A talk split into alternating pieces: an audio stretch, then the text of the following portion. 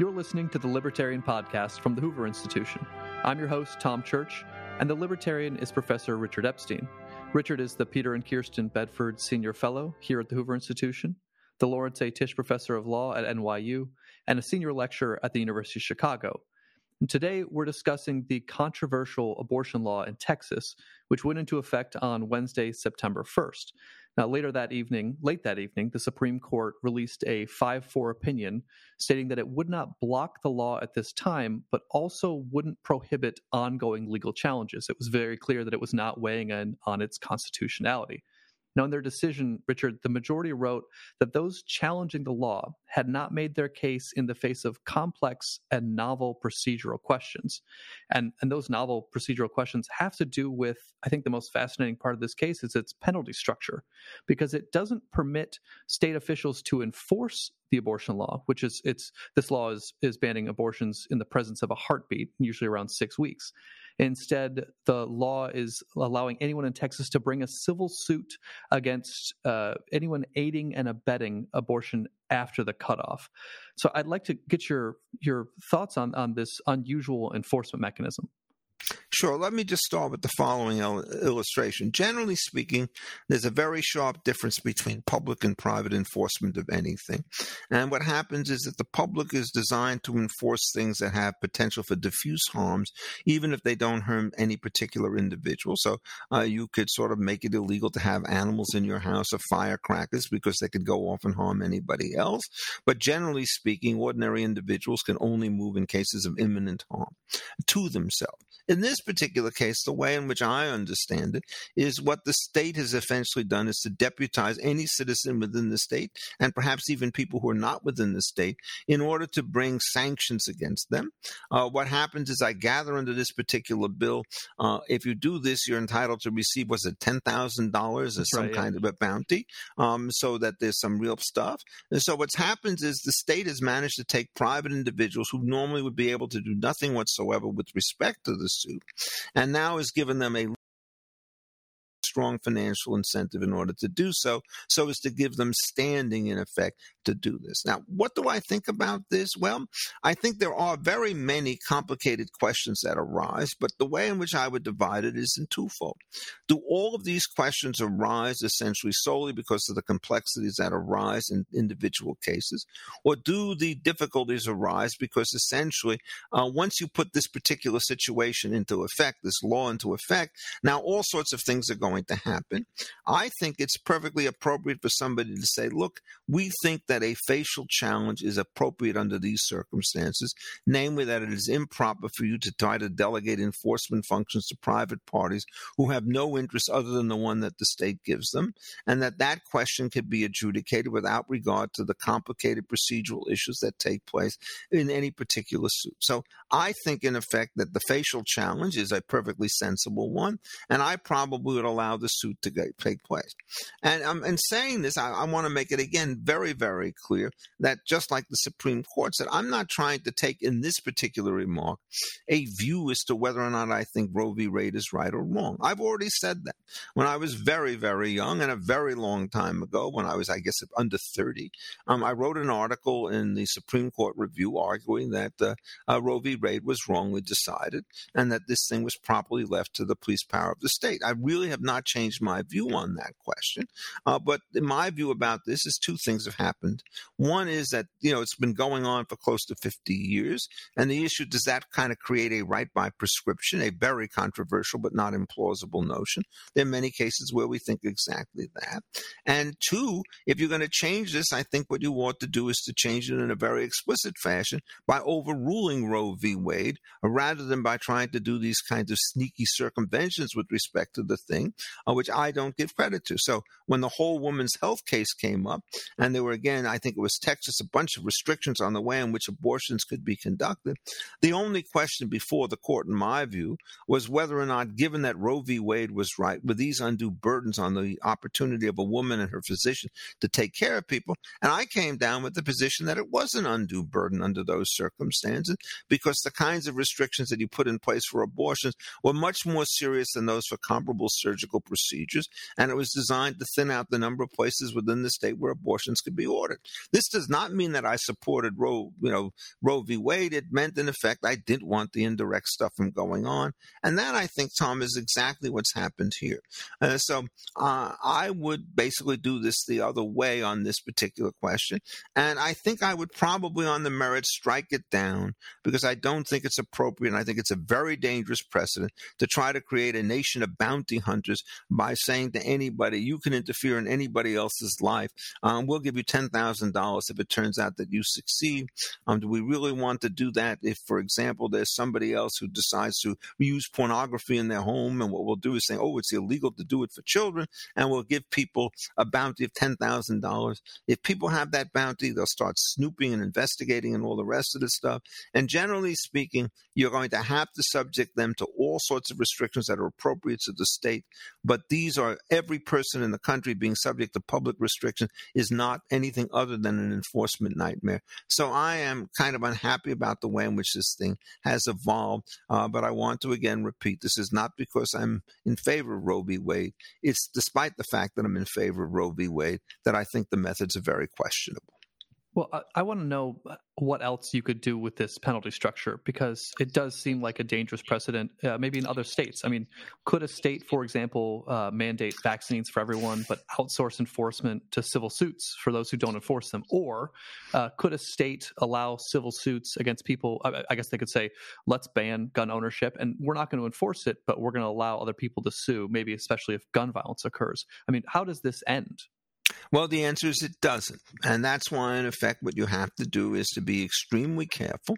And there's an old maxim which generally says you must, uh, the presumption is against the delegation of public force to private parties. Now, it's one thing to man a posse under the supervision of a sheriff and so forth to control order in the Wild West. Uh, but this case, you don't have the sheriff, you just have the posse. And so I think it's just a very, very bad kind of scheme. And the examples that you give, I think, are perfectly appropriate. The whole question with respect to vaccines, I think, has gotten completely out of control now. Um, it turns out people are becoming more and more insistent upon their use as the evidence about their effectiveness seems to get somewhat weaker and weaker. I think somebody really has to think about that. But right now, the way in which you have to think about it is not with respect to public enforcement. The real problem in many of these cases is all sorts of private institutions have taken it upon themselves to make um, admissions to their particular facility dependent upon positive vaccine status without taking into account the question that many people may have natural immunities, which seem to be even more effective. I don't want this kind of situation taking place. I'm very uneasy about those things happening.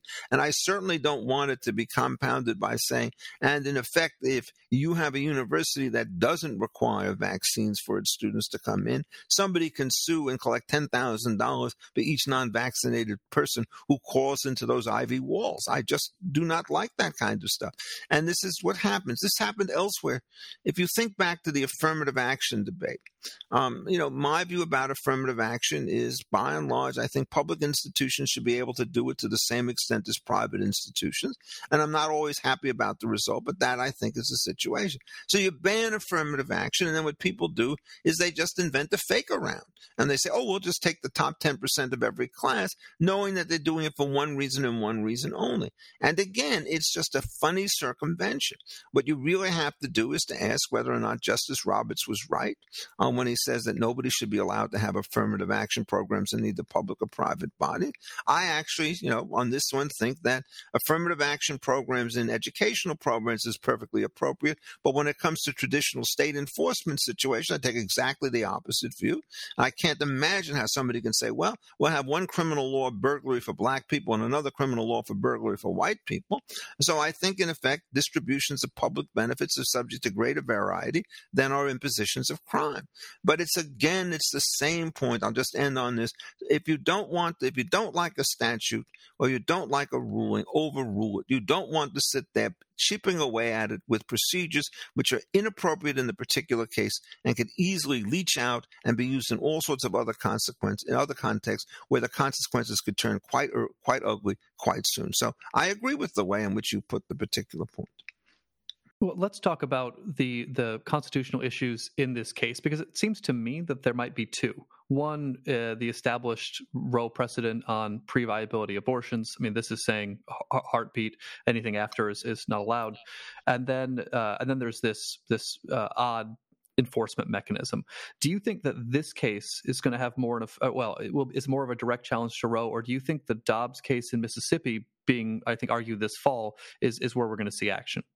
Well, you may see it with respect to Dobbs, but Dobbs essentially said what we're doing is we're basically privileging the first 15 weeks in which we don't allow the attack to take place, uh, which is roughly in line with the notion that you had in Roe v. Wade that the world was divided into trimesters.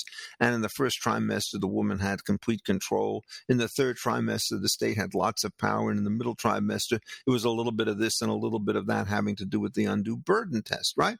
But this case is going in six weeks. Now, now, what they're doing is they're switching to detection of life, i.e., a heartbeat, from what was the earlier supposed test having to do with viability. Now, viability was always a very uneasy test because you know the age for viability continues to go down. Now it's roughly about 25 or 26 weeks at least in some cases whereas in 1973 it was probably 30 or 31 weeks. Uh, i don't like standards like that which is why i didn't like roe against wade. Uh, so here, I guess, if you want my basic opinion, um, I don't remember whether it's from Romeo Juliet or some other play, uh, from other play, but a plague on both your houses strikes me as being the way in which it's gone. That people are so extreme on both sides. Now, what should be done?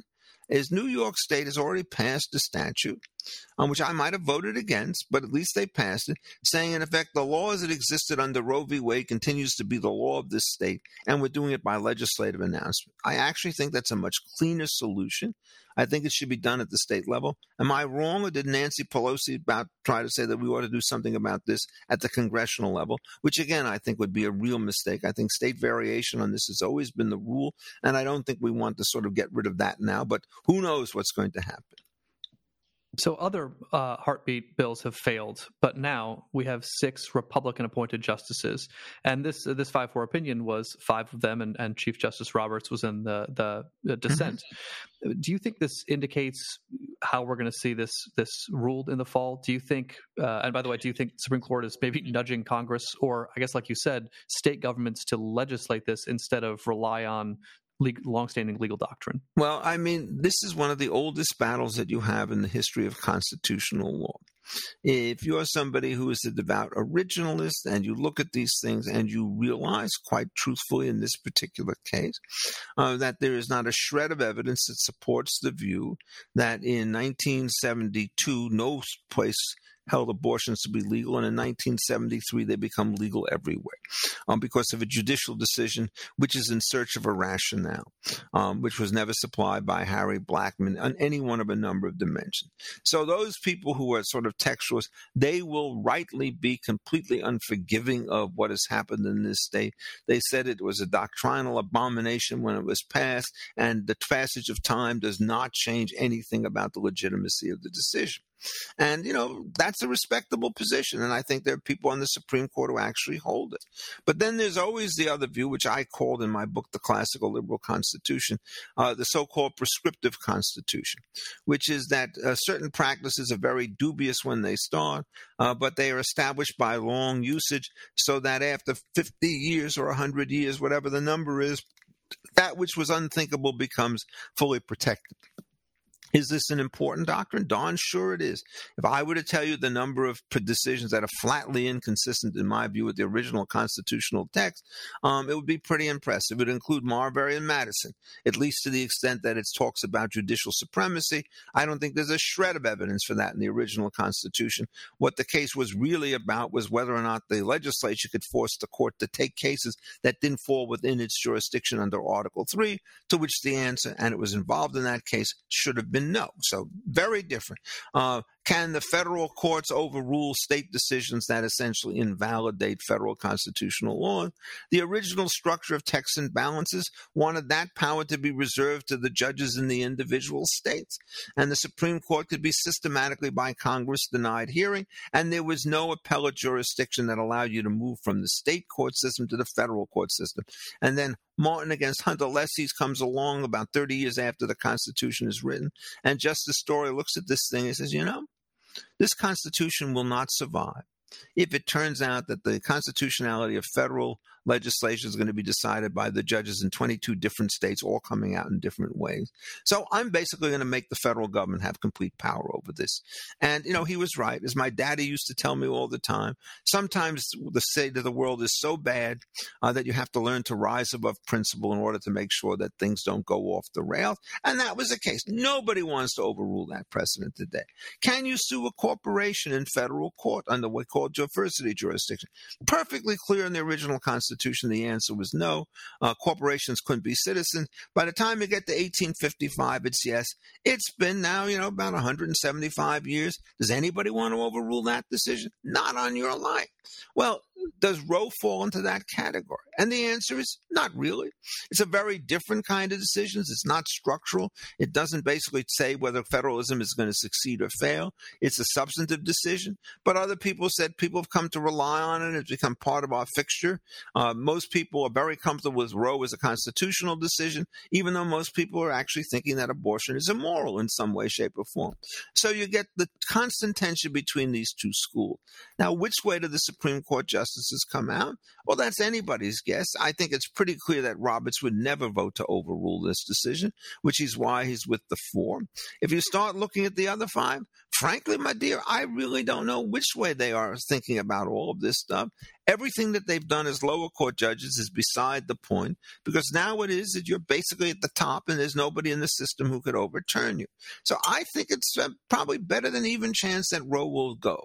I also think that the legislative response will be uh, polarizing. If there are 12 states who are passing laws like the one in Texas, there'll be another 12 states or more that will pass statutes the way the New York statute is. And so what you're going to see is this constant tension taking place. And you'll see a polarized government in some states this way, in some states that way. And there'll be the question. There was an old case, you know, called Cosgrove and Gleitman, in which the question was whether or not a doctor was under duty uh, to tell a patient who had a child with German measles, she could get a legal abortion in another state. And these interstate questions are going to rise over and over again. And it's going to be a real nightmare to try to sort them out. Uh, what's the political price on this? My guess is that uh, people will vote their, as it were, their political predilections, and that if they overturn Roe, it will hurt the Republican cause in a political situation because it will take people who are essentially relatively conservative, market oriented on economic affairs, and more liberal with respect to social affairs like abortion, and force them to choose between their two principles. Most people generally will vote their moral principles before their economic principles. So I think, in effect, it will be a rough time for the Republicans under these circumstances.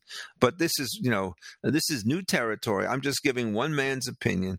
Uh, how much confidence do I have in it? Well, to quote the various things that you see in the climate reports, this is not a prediction of very high confidence. I would say I have medium confidence in these particular results, which means that I think I'll be wrong probably 30 to 40% of the time. How is that for somebody who's extremely emphatic?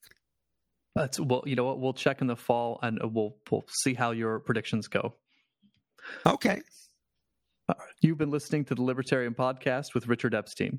Remember, you can read Richard's column, The Libertarian, on defining ideas at hoover.org every week. If you enjoyed our conversation, please rate the show on Apple Podcasts or wherever you tune in.